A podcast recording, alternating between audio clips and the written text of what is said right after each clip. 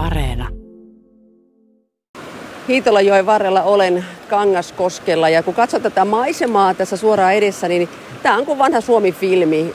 Tuossa Hiitolajoki villinä ja vapaana virtaa ja tämä on ensimmäinen pato, joka on purettu tuolta tässä Hiitolajoelta.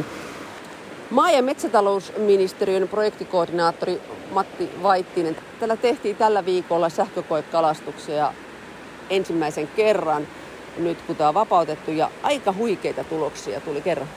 Joo, pitää paikkansa, että täällä uudessa Kangaskoskessa puretun padon yläpuolella tehtiin ensimmäiset sähkökalastukset juuri äskettäin ja poikastiheydet oli sellaisia, mihin ei Suomessa jokiluokan vesissä olla kyllä aiemmin törmätty. Eli saalis tuli noin 200 lohen ja taimenen poikasta aarilta, mikä on tosiaan poikkeuksellisen kova tiheys, että kyllä tässä onnistumisen äärellä ollaan. Tämähän tosiaan Hiitolajoki laskee tuonne Laatokkaan ja tässä on kyse nyt Laatokan lohesta ja Laatokan taimenesta, niin minkälainen tämä kanta on olemassa Suomen puolella? Eli Suomen puolellahan Laatokan lohi ja taimen on lisääntynyt tähän asti vaan Kangaskosken padon alapuolella muutaman kymmenen metrin matkalla.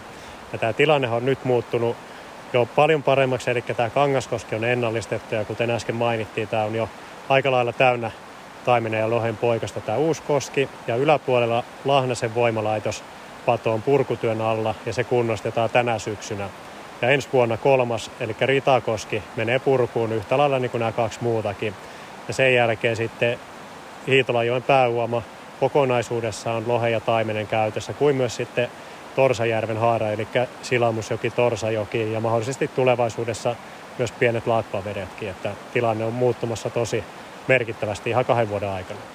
Nämä lohenpoikaset, jotka tässä koekalastuksessa on nyt saatu, niin ne jäävät al- elämään täl, tähän, kosken, tähän parin sadan metrin alueelle vai?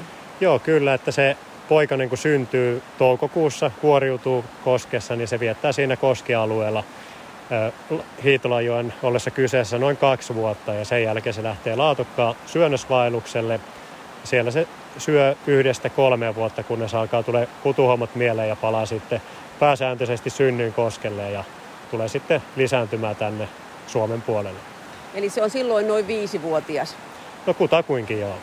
Ja nyt nämä ovat noin parin kuukauden ikäisiä, eli niille riittää ravintoa tässä nyt pariksi vuodeksi tässä jo, Hiitolajossa. Joo, kyllä oikein hyvin. Niin kuin tuossa äsken nähtiin, niin nämä oli varsin pulleita nämä tämän vuoden lohen ja taimenen poikaset. Että Hiitolajoki on verrattain rehevä joki, mikä tiettyyn pisteeseen asti hyödyttää myös lohikaloja. Eli tarkoittaa sitä, että siellä sapuskaa riittää näille kalanpoikasille. Ne kasvaa hyvin ja voi hyvin täällä.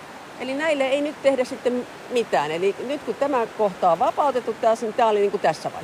No joo, kyllä niitä kerran vuoteen käydään kiusaamassa sähkökalastuksella. Eli tätä seurantaa tullaan tekemään ö, hamaan tulevaisuuteen asti, että pysytään kärryillä, että mikä tämä kalakannan tila täällä on ja myöskin sen mukaan voidaan säädellä tulevaisuudessa kalastusta, että mikä, mitä se kalakanta kestää.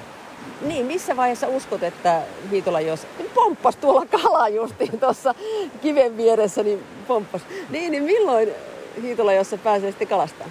No, tälläkin hetkellä hyvin rajoitet, rajoitetusti saa kalastaa Hiitolajoessa, mutta nämä lohet ja taimenet tulee laskea takaisin ja vesi kun lämpenee yli 20, niin kalastus pistetään kiinni. Eli tämä menee kalakannan ehdoilla tällä hetkellä. Että nämä on kuitenkin, voisi puhua, että jos näitä nyt tänne nousevia lohikaloja söisi, niin se olisi vähän kuin siemenperunoiden syömistä. Että täytyy antaa asettua tänne taloiksi sitten, mikäli kanta tulevaisuudessa kestää ihan niin sanottua normaaliakin kalastusta, niin se on totta kai hieno tavoite, mutta siihen asti täytyy mennä tällaiseen niin sanotulla pyydä ja päästä kalastuksella tai sitten rauhoittaa kokonaan.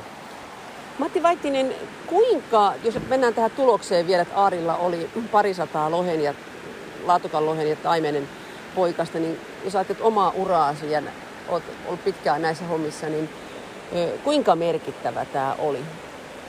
No en tosiaan ole Suomessa jokivesissä tällaisia tiheyksiä törmännyt koskaan, enkä myöskään missään tutkimuksissa saati Venäjän puolella, siellä on ollut aika, aika hyviä aaritiheyksiä, menty pitkälti yli sadan, mutta tällaisia tiheyksiä ei kyllä olla törmätty missään, että kyllä tämä erittäin kova onnistuminen on, että toki odotettiin, että lohi ja taimen tässä lisääntyy, mutta kyllä tässä kunnostajat itsekin yllätty, että näin hyvin onnistuu, että ihan poikkeuksellinen tulos.